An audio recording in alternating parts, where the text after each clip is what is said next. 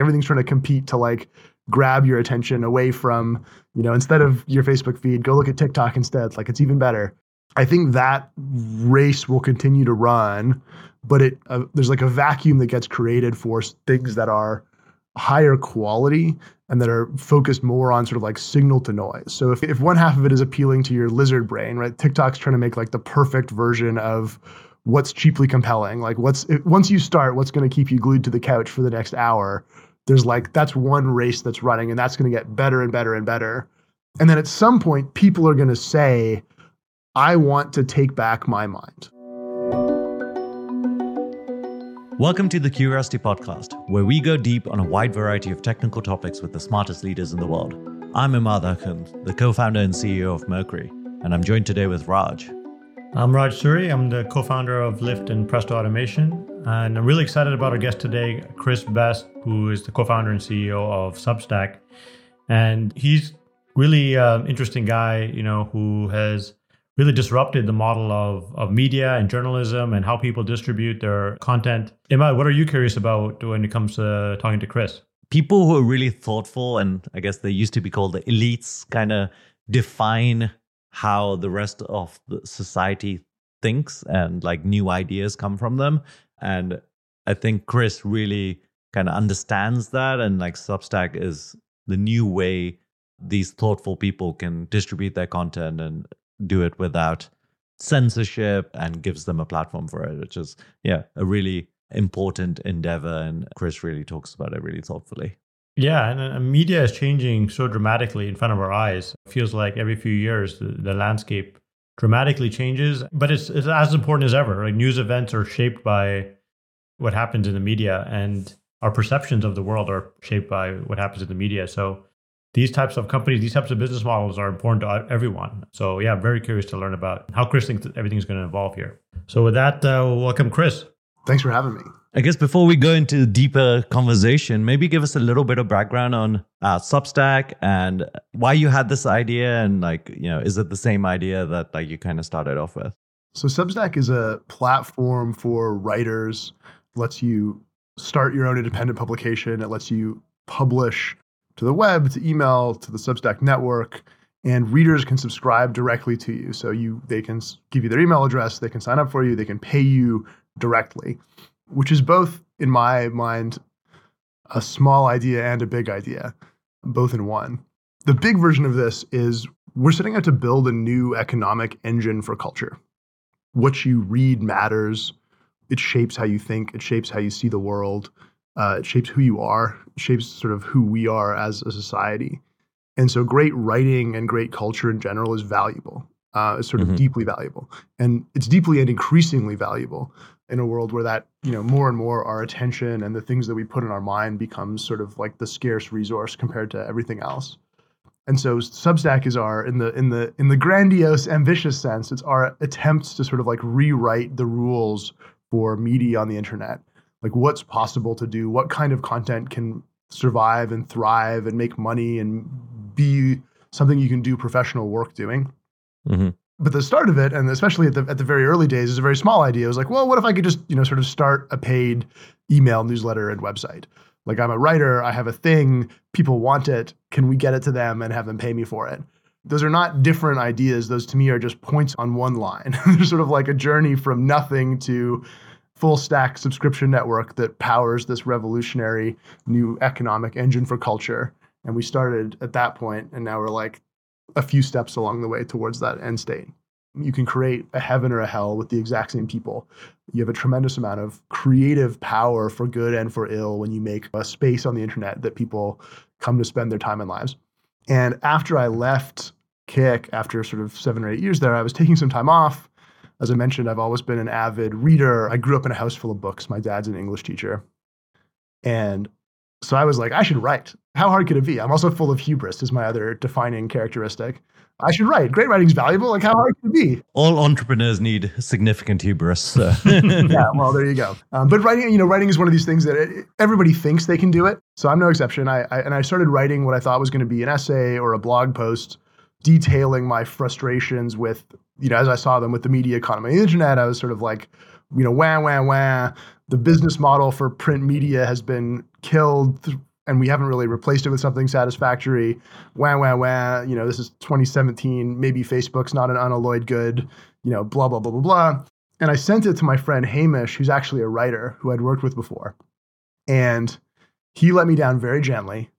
He was like, you know, the people in, that inhabit my world kind of know all this stuff already. You're not breaking any brilliant new ground complaining about these things.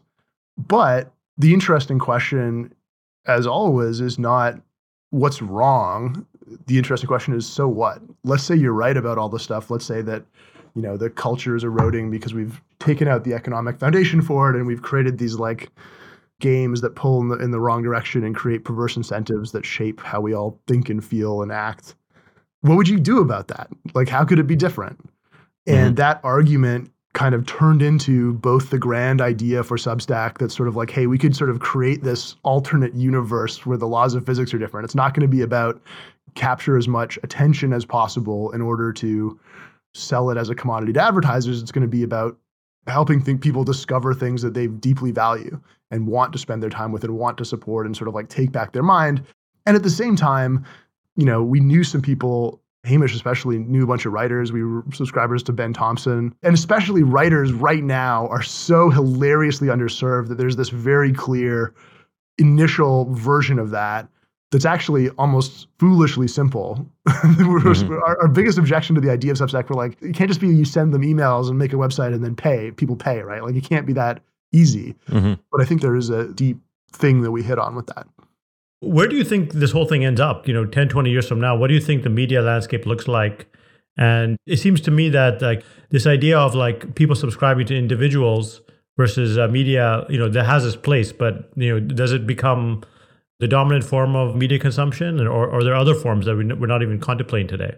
The way that I tend to look at this is, in the short run, I think you get a lot of competition on formats. There's sort of a, a path dependent way that these things roll out.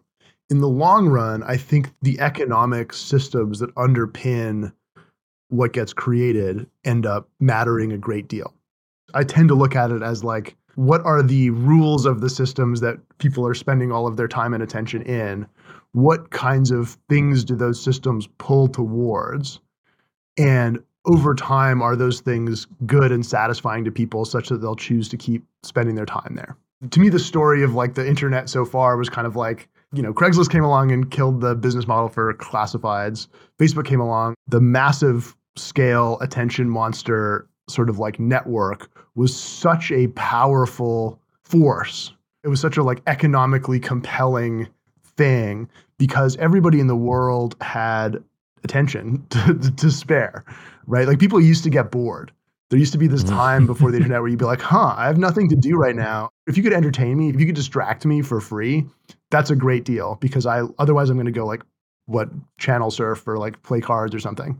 Mm-hmm. And so this bargain that those networks created was sort of like, hey, we'll give you something that's entertaining for free. And that sucked up all the oxygen in the ecosystem. I mean, it's it sort of pulled everything into it in this massive sort of black hole of pulling in everybody's attention and being massively successful. But it's not clear to me that we've hit on a model that creates sufficient incentives to make things that are actually good. Now we're in this flippening point where nobody gets bored anymore. Nobody's sitting around thinking, oh, gee, I wish I had something more to read or something more to look at. It's like uh, there's this zero sum war for everyone's attention, and everything's trying to compete to like grab your attention away from, you know, instead of your Facebook feed, go look at TikTok instead. Like it's even better. I think that race will continue to run. There's like a vacuum that gets created for things that are higher quality and that are focused more on sort of like signal to noise. If one half of it is appealing to your lizard brain, right? TikTok's trying to make like the perfect version of what's cheaply compelling. Like once you start, what's going to keep you glued to the couch for the next hour? that's one race that's running and that's going to get better and better and better. And then at some point, people are going to say, I want to take back my mind. This is compelling to me. I'm choosing it in the same way that I choose to keep eating potato chips when I have a bag open in front of me. But it's not actually the way I want to spend my life. It's not making me smarter. It's not making me better. It's not making me more satisfied. And so I think the new kind of media that be born are the things that people choose not as the the worst forms of themselves but as a better form of themselves where they say hey this is what i aspire to be. If what i read is who i am i'm going to make some more conscious choices about who i want to become.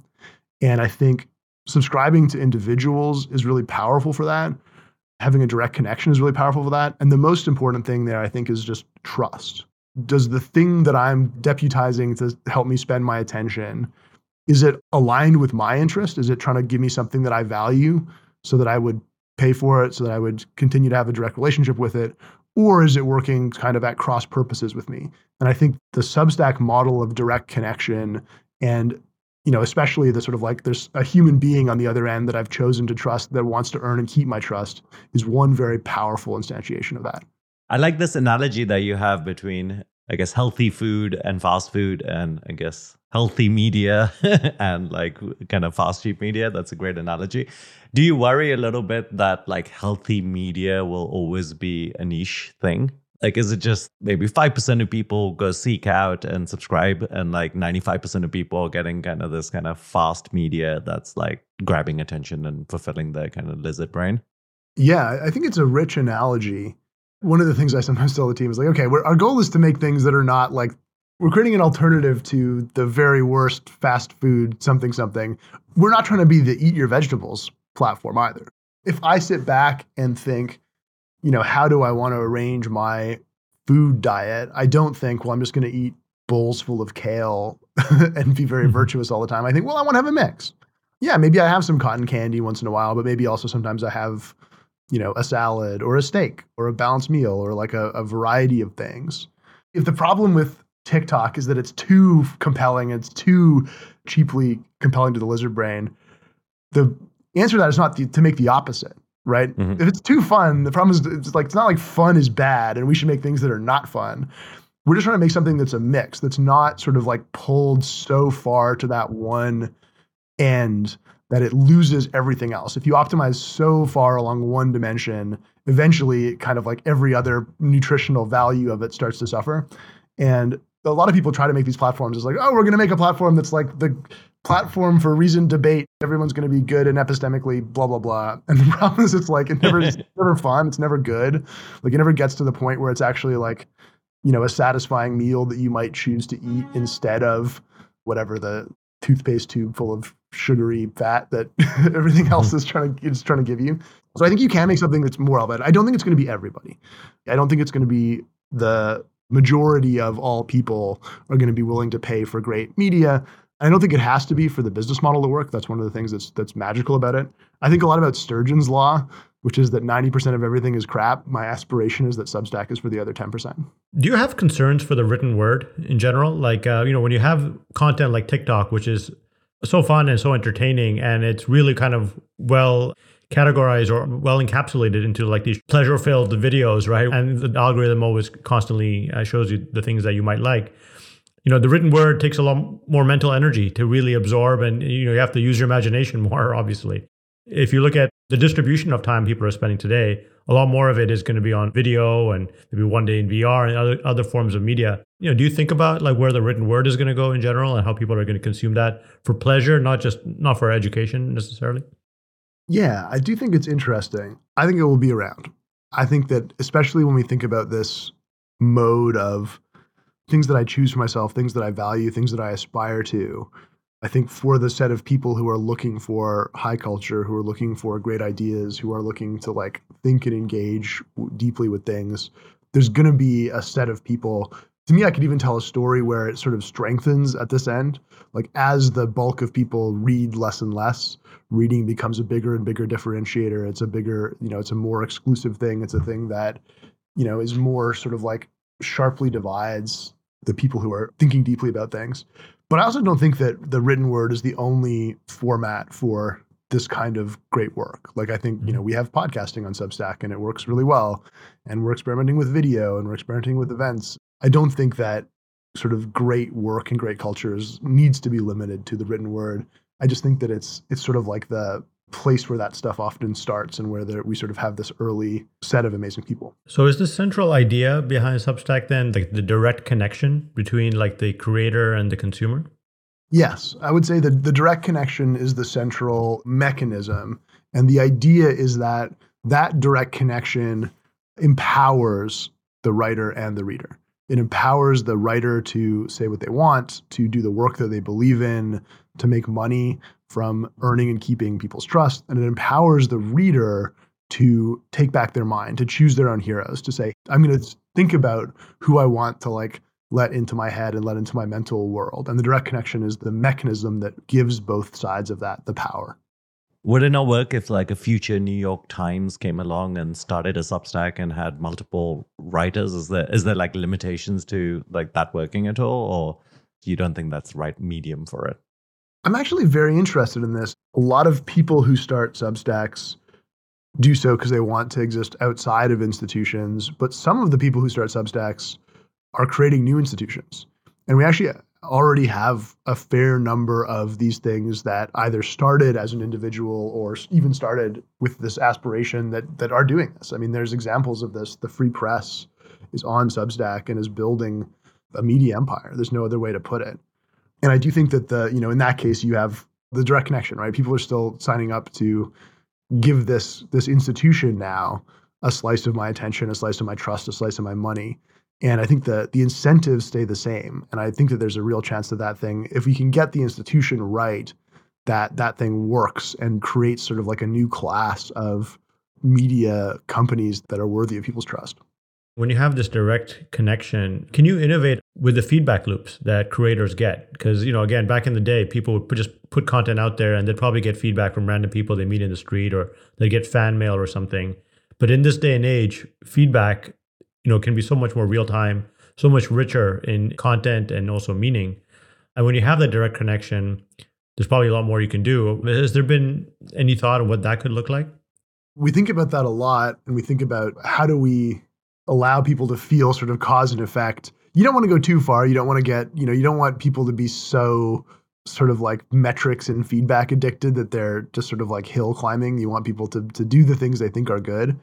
But when people love your work, when people respond to it, when they come subscribe to you, you know, the best kind of feedback is somebody comes and pays you a hundred dollars. that's that's that's better than any like. You know, if people are finding the thing that you're making resonating enough that they come and they give you their email address, they decide to spend their time with you, and they decide to spend your, their money with you. I think that's like kind of the most powerful thing. And then those people are the people you want to disproportionately accept feedback from the people who are your core base that are there for you, that deeply understand and care about you, like your work, that means something. If those people criticize your work, that might mean something interesting to you. So we, we try to make sure that we correctly expose those sort of relationships. And people on Substack feel they have a, a much more direct and real time relationship with the people that subscribe to them. I don't know if you've read the book Sapiens, but it has this idea that like maybe hunter gatherers were actually like a better, more better lifestyle, better kind of mm. happiness. But like agricultural civilization still took over because they could just make more babies and they could like go to war and always overcome hunter gatherer civilization. Do you worry a little bit about ideas that like you know, there's this set of ideas that are good, but they're going to be behind paywalls. And then there's another set of ideas that will spread faster because they're ad driven, they're clickbaity. And like, you know, when you think about misinformation or whatever, right? Like, will bad information that just has like a better viral loop like always beat like good information that's behind a paywall? And like, we just end up with a fairly uneducated populace, basically. Yeah, that's a great question. And first of all, I just like to, in passing, say poppycock to the idea that hundred, you know, the the the the yeah, I, I, also I also somewhat reject that idea, but but it is like a compelling thought process. You know, we talk about this new economic engine for culture we're doing. One way to look at it is an evolutionary landscape for memes, for ideas, for yeah. you know, it's it's sort of like a an environment in which ideas are spreading and succeeding and influencing people and taking hold and reproducing. The big difference between the landscape for memes and the landscape for genes is that the memes are people. The people are the substrate, they're participants, and they have a choice. People are not just sort of like inanimate objects that follow the laws of physics and will go inevitably do whatever thing that ends up doing. Certainly, it's the case that you can plug people into a system that helps the most outrageous things spread and that creates all kinds of bad emergent dynamics. History has shown that you can make a website that almost everyone on the website really hates, but they're addicted to and they use it, and then it creates all these problems. But that also opens up the possibility that you could make something different and better. If you could make a different evolutionary landscape for ideas where the things that tend to win and the people that tend to win are doing something different and better, that some people will choose, that some people value, I think over time that thing can actually carve out space and even win against a landscape that's more sort of cheaply compelling. Because people, some people will choose it. And at the start, only a few people have to choose it. It doesn't have to be that everybody comes and does it, but you know, there's over 2 million paid subscriptions on Substack now. That's not nobody. People are hungry for this thing. That the fact that it exists means that better and better stuff can start to be created. As better and better stuff gets created, it becomes more and more clearly compelling. Like I think there's like a positive loop there that we can create if we mm, do it well. I accept the idea that there are some bad forms of information that spread for bad reasons and that that's unfortunate. I don't accept that that's inevitable. I don't think that's a law of of nature. I think that's an accident of circumstance. Do you think I don't want to enter culture war here, but there is an interesting kind of thought Bring process. Like, do you think like media platforms such as Substack are responsible for misinformation that spreads on them? Like, you know, if you find something that is clearly incorrect and maybe uh, hurts people in some specific way, like, do you think there should be some accountability to like stopping that misinformation spreading? I actually think that the norms of a free press and free speech are deeply important things, deeply important ideas that have come to us for a reason. I think it's like a crucial thing in a free society. And I think it's a crucial thing for a platform that's trying to create, you know, a good place for ideas, for debate, for discussion. It's a counterintuitive idea also right? It's the idea of free speech and a free press is hard to sort of wrap your head around in the moment because to the extent that it exists, it exists for the worst things, right? Like free speech for things that are we think are true and good and we agree with is not free speech at all. Mm. The whole point of it is tolerance for things that you disagree with or think are wrong or bad or misleading. You can't pick out one and not the other. And the reason for that is because sorting out what's true and what's good is not is the whole ballgame. You're not going to have a, a central council that says, "All right, well, we're just going to only let people say true things." That doesn't work and that doesn't exist. And even if you try to say, "Okay, well, we're going to just only outlaw the things that are clearly misinformation or clearly bad," those schemes in practice don't end up working. And I don't think they end up helping either. I think the idea that if misinformation is bad, therefore suppressing misinformation is an effective way to fight it. I don't think that works in the long run either. I think that there is a way out of this thing that we know, which is, you know, a culture and a legal tradition of free speech coupled with a tradition of criticism and a, you know, the idea that anybody can critique and debate and pull things out. Was there a moment where on Substack, like there was something published and you were like, oh, I know this is wrong, but I'm not gonna like remove it. Or like you oh. you found it very abhorrent, but like you thought it was important for it to stay up. Constantly. I oh, mean, oh, really? We do have content, we have policies that prohibit certain very narrowly construed things, but by design, it allows for all kinds of stuff that I think I don't agree with. I don't think it would be a good platform if I had to agree with or be comfortable with or support everything that was written on it. That wouldn't be putting writers and readers in charge.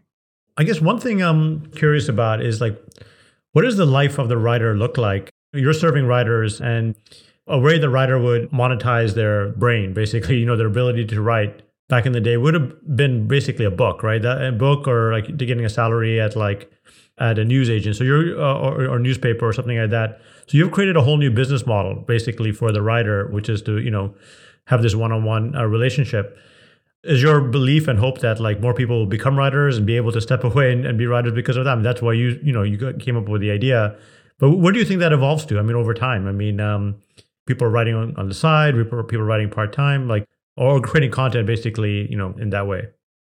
To me, this is the whole bull case for Substack, basically. Is at the start, the people who were early successes tended to be have some success already, right? They're, they had some readership. There was a lot of people who were like famous writers at publications that would then come to Substack and make 10 times as, much money and be much freer in what they do. And that's great. And we love that the platform can do that. We think that's like unlocking potential and, and doing something good. But in the long run, the value of the new economic engine for culture is allowing things to be created that might otherwise never have been created, which means there's kinds of work that writers can do on Substack that wouldn't have fit in in other places, which is very common. And there are people who never would have been writers in the first place if not for this model. And we're starting to see that a lot more now. There's a guy on Substack who basically started a Substack as his, his, first job. He's like never made any other money, like out of college. If not for this, probably would have like whatever gone to law school like his parents wanted him to, or some other you know whatever your hopes your parents have to get you a stable career. But then make so much money on Substack that you can sort of like put a professional effort into this thing that you believe in that you think is good that to me is like the the most exciting part of it because there's something it's causing some value to be created in the world that would have been lost to us otherwise and i think that mm. we're hmm. actually just like at the start of that thing that's that's the thing I, I get really excited about what's the best way for people to discover content like written content i mean like books by himself can be a challenge Immad asks all the time what's a good sci-fi book you know how does he get like recommendations for like great sci-fi substacks for example how does he get a sample of them you know so he knows it's good content. Well, one thing you should know about Substack is writers on Substack, even when they go paid, they decide what to make paid and what to make free. Right. And so people who are paid tend to publish a lot of stuff for free as well because that becomes kind of like their top of funnel that's answering exactly this question how do people find out that they like them enough to pay for them is mm-hmm. they they have some free content it's an interesting problem in general and i'll give two things that i think are uniquely interesting on substack for how to find things one is through a recommendation from somebody you already read and trust. So if you read person A and they say, one of the services I'm going to give to you with this trust you placed in me is to put you onto other things that are good, you should check out person B. If you have a favorite Substack writer, you can see what other things they recommend, you can see what other things they read, and that's a very powerful source we've seen of people discovering things that they value. Another one that's pretty good is just like, what are people paying for? what do people like enough that they're parting with their money for it? Both people you know and also just people in the world. Like you can go and see what the top grossing substacks are, the best selling substacks in some area in some topic. It doesn't necessarily mean that you like it, but it means that someone likes it, which is pretty pretty interesting. Yeah, but that uh, makes it harder for you to get you know new and aspiring writers some revenue too, right? Well, I mean, the recommendations is a really interesting vehicle for that, right? Like we often see a new and aspiring writer who you know knows or works with somebody with other people on Substack who they recognize. They say, "Oh, you're new, but this is good. Mm-hmm. I would like to help you. I would like to help launch you. I'd like to recommend you. Do a guest post. Do a cross post." We see a lot of new writers actually launching through the networks of things that they've done of people who've recognized them for their work. I think that actually creates a vehicle where that can start to happen. Really cool. I guess a lot of the distribution comes from like existing kind of Twitter distribution that people have, or like some other social media distribution they have. I remember, I guess like maybe it's like 10 years ago, everyone saw Twitter as this like new wave of journalism. And that didn't really play out. And maybe it did to some extent. But I guess like, A, why don't you think it played out in that way? And B, would you say Twitter is kind of going after subscriptions a lot more recently? Like, do you think that they would be successful as citizen journalism, or is it just something completely different? I do think that Twitter successfully looms very large in the minds of journalists and the people that do this stuff. I do think the biggest thing that there was never a real answer for there, along with the other social media platforms, was what is the economic model for this? How am I actually empowered? Like, how do I actually have something that I can own and have a direct connection that's not just like mediated by whatever network I'm on? And how do I make money? Doing things that are actually, you know, great work is worth an effort. It's worth sometimes like a full time effort. You know, if great writing and great journalism and great thought and culture is valuable, having a way to like really economically reward that is very powerful. And I think you're seeing this now. I mean, Twitter is trying to do a lot of the Substack stuff for this reason. Yeah. I mean, I think the advertising model is pretty powerful, right? My previous company was an ad tech company. And, you know, if you have engagement, you can make money on like eyeballs, right? Like that's like much simpler in some ways than like trying to build an audience with subscription and doing all of that. And I think Twitter will struggle making enough money on subscriptions versus the ads business. It almost contradicts each other as well. Like if you put content behind paywalls, then like you have less page views to basically like monetize, right? Yeah, I think it's certainly it's putting subscriptions into like an attention economy classic thing is at least awkward. Yeah, you had a little little war with Twitter a month ago. Any comments on that? is that over now? Are you happy with Twitter and vice versa? Unfortunately, I do think it's still ongoing. I think they're still sort of like abusing Substack writers in a way that is no good. We're disappointed with it. Substack links get like less distribution on Twitter. I thought the whole thing with Elon was like the algorithm is open source, so like you you would be able to see any sort of tampering like that, right? That was the idea. I'll leave as an exercise to the reader whether he's living up to those promises.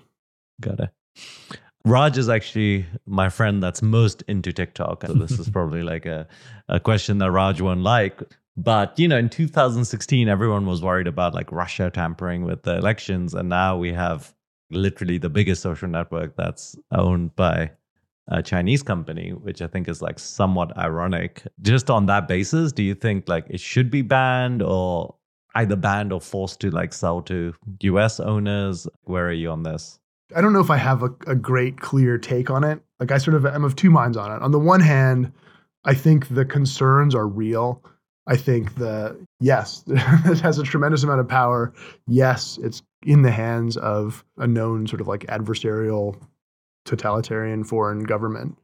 On the other hand, I worry about as with all of these things, as we saw with the, you know, the Russian tampering thing, the response to this being for government here to arrogate more and more power to regulate and do these things. I both worry about what does it mean that we have this tremendously popular network that's owned this way, but I also worry about anytime there's sort of like, you know, bipartisan consensus of all right, we're going to come in and get to remake the media landscape how we want and empowering the government here to like take over or control or force these companies to do certain things in the name of national security or national interest or preventing misinformation or this and that. I kind of think both are bad, and I don't know if I have the perfect solution for you. Sorry. Does Substack work in China? I think it's banned. I think parts of it work, but I don't think in, in the whole, I don't think it works. Yeah. I mean, I guess one thing that's kind of interesting is, yeah, again, 10 years ago, it felt like the internet was like this massive globalization force, right? That all content would be global, all software would be available to everyone. And over time, we've had like a little bit more balkanization of it, right? Like TikTok is banned in India. The content you get in even Europe is different from what you get in the US. Do you think that's inevitable? It's like a de-globalization of the internet is like underway and it's just going to get more and more so. I think plausibly yes. I'm not even sure it's a bad thing. I, do, I think the you know the specific instances are sad and bad sometimes, but I think in general, kind of like a balkanization or fracturing or a splintering into kind of like many different parts and pieces that that kind of exist independently can be a in general a force for good even if in the specific cases it's sort of frustrating well why would it be a force for good because you end up with less of a monoculture. You end up with differences, with real sort of like diversity and pluralism of things that happen. You know, I think on the country level, it's probably not the ideal version of that.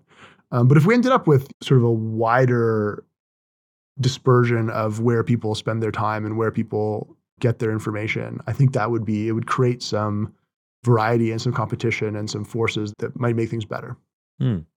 That's interesting. I feel like most of the time it gets done in a way that like it's more restrictive, right? Yeah, it's, that's probably true. Yeah. If there was a world where it was done, like I guess to some extent, China did a pretty good job of helping their social media companies versus the US social media companies that might have become dominant if it wasn't for their restrictions. Yeah. I'm very skeptical of attempts to do this top down and to regulate it. What do you think the future of like newspapers are in general? It seems to be going is like just the big brands stick around and they, they're the only ones who can attract enough dollars to fund like a you know, whole staff. There seems to be a rise and fall constantly of, of newspapers. I think there was what Vice recently that was a shutting down or fire sale or something, and then there was BuzzFeed, and then you know there's a bunch of these, but those are newer ones. Uh, you know, some of the established brands seem to be doing great, like uh, New York Times, Wall Street Journal. What do you think happens to newspapers, or what used to be called newspapers? I mean, news media, written news media. I think it's a tough landscape for those businesses, and with the exception of, as you note, sort of like a couple of the biggest ones that are nationally relevant, maybe world relevant, and have managed to like make subscriptions a major piece of their business model a lot of it's just the, the business model that used to support these things has been disappearing, right? First of all, the local newspaper business model where you sort of had a monopoly on print distribution for an area.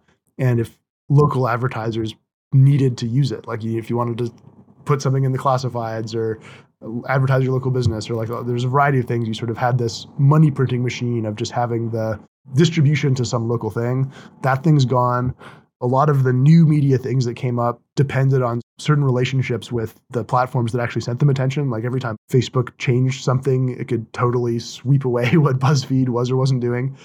So I think anything that's depending on either economic models that don't exist anymore or economic models that are kind of like downstream from these giant networks that aren't necessarily aligned or don't necessarily care.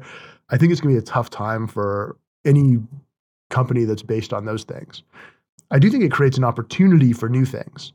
You know, you see this on Substack and you see this elsewhere too. There's a there's a moment where you can create new kinds of media businesses that are starting to work and starting to be very exciting. But I think anything that's sort of from the old world is in a tough spot, to be honest. Oh, can you give us some examples of like new types of media businesses that you're seeing that could replace the old? you know, I like these subscription these subscription publications that people are making on this little known platform called Substack.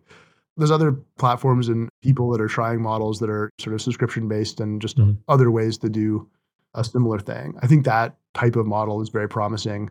The thing that podcasts are evolving into, the sort of like a web show where it's both a, literally a podcast and it's a video and it's a series of clips and that thing has some combination of subscriptions or advertising. I think that's a model that will be re- really interesting to watch where that goes. Hmm. What about local news? Local has real value to people living in the area. There used to be like a newspaper for every town, maybe several newspapers for every small town. You know, like does that continue, or you don't really see that happening? I unfortunately think that the old model that used to support local newspapers doesn't work anymore. And you're absolutely right that there is value in local news. And so there's kind of a vacuum that's being created where there's, you know, people want to have some need and desire to find out what's going on in their city, in their town. But even given that, the local news paper model that used to work is very hard to make work now. And so I do think there's going to need to be new things that happen there. We are seeing some of this happen on Substack. There's a bunch of sort of local like the Manchester Mill. There's a bunch of people who've done like these like local sort of like specific Substacks, and the model works very well for that because you only need you know a relatively small number of paying subscribers to make the thing start to go.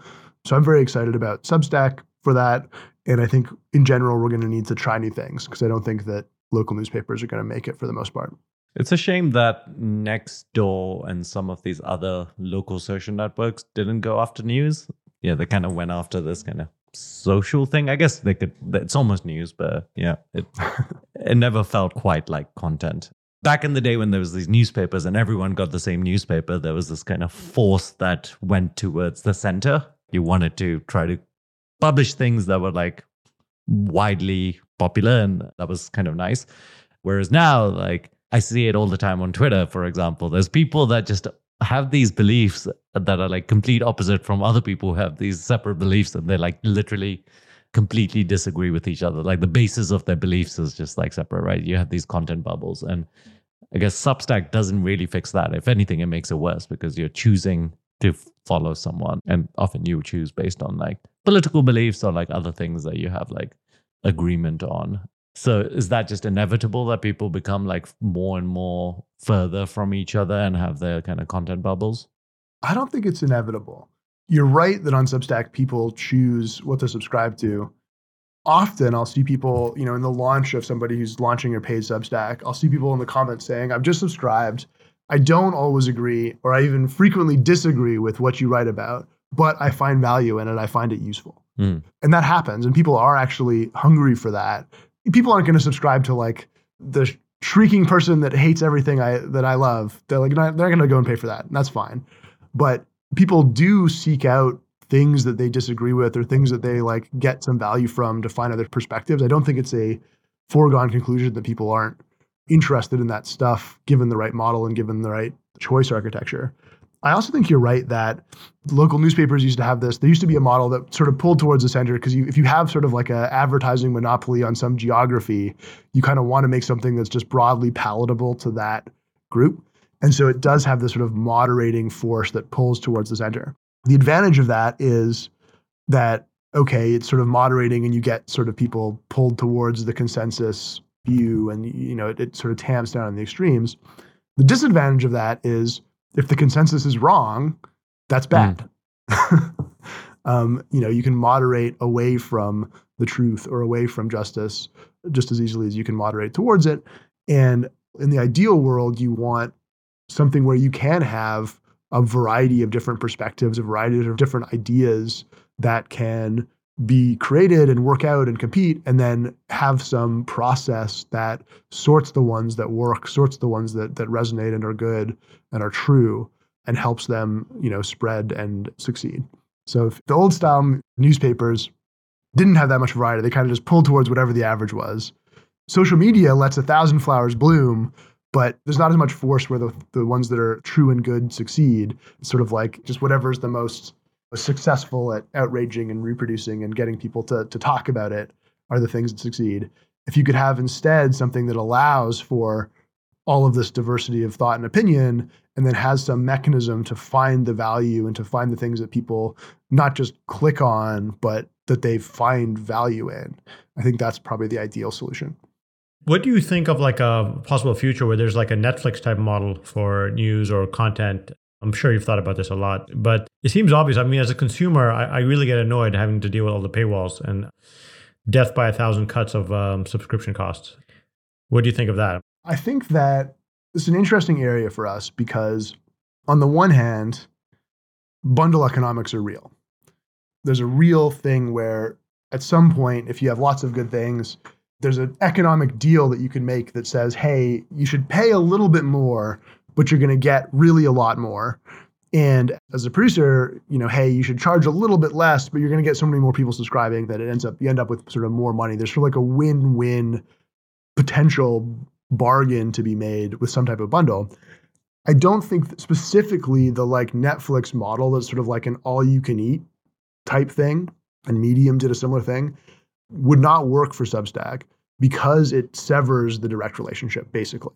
Because as soon as you have that, now the next question is like, great, how do you spread the money? Now, what are you spreading it on? Is it based on what they actually watch? Well, now you're back to rewarding attention. Is it based on claps? Well, now you're back to rewarding whoever can get you to click click the clap button. You've sort of you've divorced the decision making power of the people who are consuming the thing away from who's being supported and who you have a direct relationship with.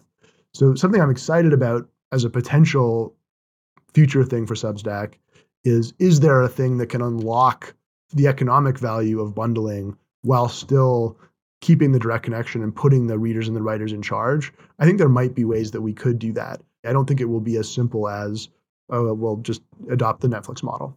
I think like Spotify does it like based on listens. But that creates a bunch of potentially perverse incentives.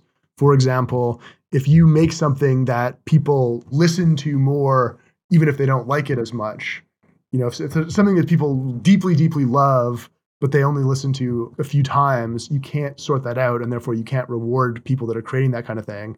And then Spotify as a platform, I think they pay people differently based on listens, and so they have this incentive to push you towards music that they pay less for. If you ever notice the Spotify curated playlists are like pushing you towards like weird covers or like unknown bands. There's a lot of like, let us like replace this music with mystery meat.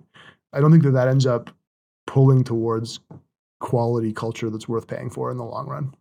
Do you think microtransactions also suffer from the same problem? It seemed obvious a long time ago that, oh, we should just make it so you can pay for this news with like five cents. But again, that never kind of came out as a model that, that worked. That doesn't quite have the same problem that like this attention based economy would. Microtransactions suffer from a different fatal problem. they, they, they don't work. For sort of the thing that Raj pointed out is that for every payment decision I make, there's kind of like an economic component of I'm going to miss that five cents. And then there's sort of a friction component of just, you made me think about it. I had to decide whether to do it. I had to go through the thing where I clicked it and it took some time. And the problem with microtransactions is that they, they make the, the money component very small. And so the friction component comes to dominate. Hmm. And mm to pay economically meaningful amounts of money, you're going to have to go through like a an amount of annoyance you're not going to be willing to go through. And it ends up just like the economics for the writer don't work basically. A subscription is a hundred or a thousand times more effective at getting the writer paid, even if not everybody subscribes. And you don't think it's just like the payment mechanism is complicated. You think there's like a cognitive kind of cost to even making that decision. So I think there's two ways you could do it. In the perfect microtransaction system, it's like the lowest possible friction. is just like it's like one tap, or maybe I like if I just keep doing it automatically. Either you make me make the decision, and then it's very frictionless based on that, but I'm still I still have this decision pain. I have to think, okay, am I going to spend the five cents? Or you don't make me make the decision, in which case you're we're back to like hmm. rewarding based on a play, rewarding based on a view, or rewarding based on some implicit action I'm creating.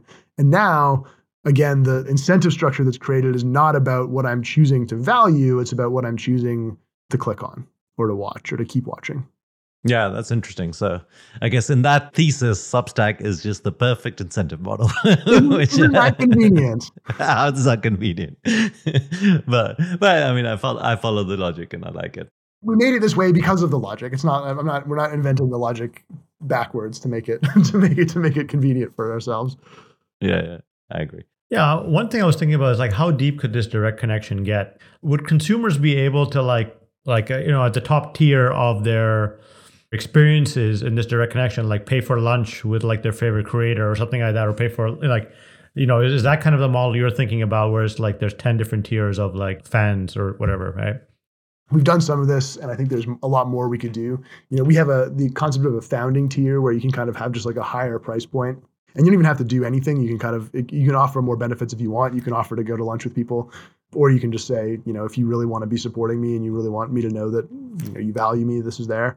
We've run some experiments with other stuff like this.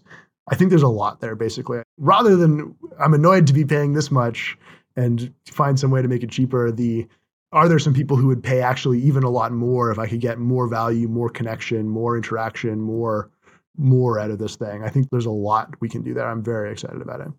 What's the history of this type of thing? It kind of makes me think a little bit about like Renaissance Italy, where like there's patrons, you know, of like art, the arts, right? A little bit. And then I think about the days before the newspaper in the 1700s, Benjamin Franklin, whatever. Like, were people actually doing a direct connection back then, 1700s, 1800s? I don't know if you've looked into this, but I'm sure before there was a time before, or maybe in parallel with the early newspapers, where people actually self published to some degree. Before there were email newsletters, there were newsletters.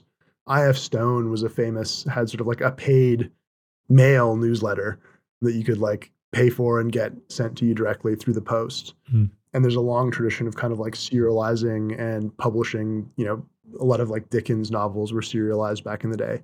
I kind of like the fact that a lot of the stuff we're doing at Substack is not only not sort of like tip of the spear technology. It's like harkens back to older things. It echoes from people sending newsletters to the mail and you know email itself is a ancient technology at this point by modern standards. Kind of like it. It's simple. Here's kind of a left field question. What do you think of like OnlyFans? I mean, like OnlyFans has kind of like been very successful doing the same thing for adult content. Do you look at that and like, geez, that's working really well there? Or do you look at them and like, I mean, it's totally different from what you're doing. I mean, apart from the content, but there's a model kind of similar. I think it's a very similar model. I remember seeing, I think OnlyFans started around the same time Substack did. And I remember seeing them early on and being like, huh, that's interesting. Like, I wonder why they're all scantily clad people in this ad for this. And then it's gone on to be just a phenomenal business from what I understand. It's a different kind of content. It's a different kind of, you know, ultimate thing that it's serving, but it's a very similar model. And it shows how effective the model can be, basically. I was thinking about what Raj said about like kind of how deep a connection you can have with the creator. Have you thought about, and this is going to sound very fatty, but I actually think it's a good idea. Have you thought about like having AI chatbots that are trained on the creator's kind of thinking and making it so like that's one of the things you get with the subscription? Like it's like, oh, I can just subscribe. Oh, and like get content or like I can ask them questions about the article that they just wrote. I've heard that idea. I'm not super keen on that one. Oh yeah, why not? I don't know. It seems lame to me. like it, it, seems lame at the current level of AI. Or you're saying even if the AI was amazing, like you could have a very good imitation MR, like people would still not want to talk to the AI. I don't know if I want to rule it out. I mean, I, you know, my general thesis of how does AI fit into Substack is it should give the writer superpowers, let you do more with your time, but but have this sort of human connection be the most important part of it. I guess it's hard for me to imagine that feeling worthwhile. If it was really, really good, I don't know. It Doesn't strike me as immediately compelling, but who knows? Yeah. I think it would be pretty fun. I mean, I love the idea of talking to people. And I also feel like if you connect enough of someone's data together, I think you can actually make a pretty reasonable representation of like how they would answer lots of questions. Is that actually what you want? Do you actually just want like I don't know, talk to the fake version of you? What would you say if I asked you this question? I don't know. I think that like this question you just asked me, I think the fake version of me could easily answer this question. So I, I guess eventually, like, what's the difference, right? If it's exactly the right answer that the person would give. And actually, politicians, I don't know if you've ever spoken to a politician, but like, they are so scripted in what they say that like you never get anything new out of them anyway. So you could easily have a political AI. I don't think this would work for politicians is as compelling of a case for why it would be good as you seem to think. People sometimes mistakenly think that the thing about Substack is the content it's like, you know, people are paying to get good writing or they're paying to get the content, the thing. And I actually think it's not. The thing that you're paying for is connection. You have a relationship, you have sort of like an ongoing a connection to this editorial perspective, to sort of this worldview, to this human being that you can place trust in and takes risks, all that stuff. I think to the extent that AI can sort of like augment that and help them do more of that, I think that actually can be good. And maybe this is an example of it. But I do think it's the connection that matters. Like in the politician example, you know, people love to talk to politicians, but it's not because the things they say are good. right?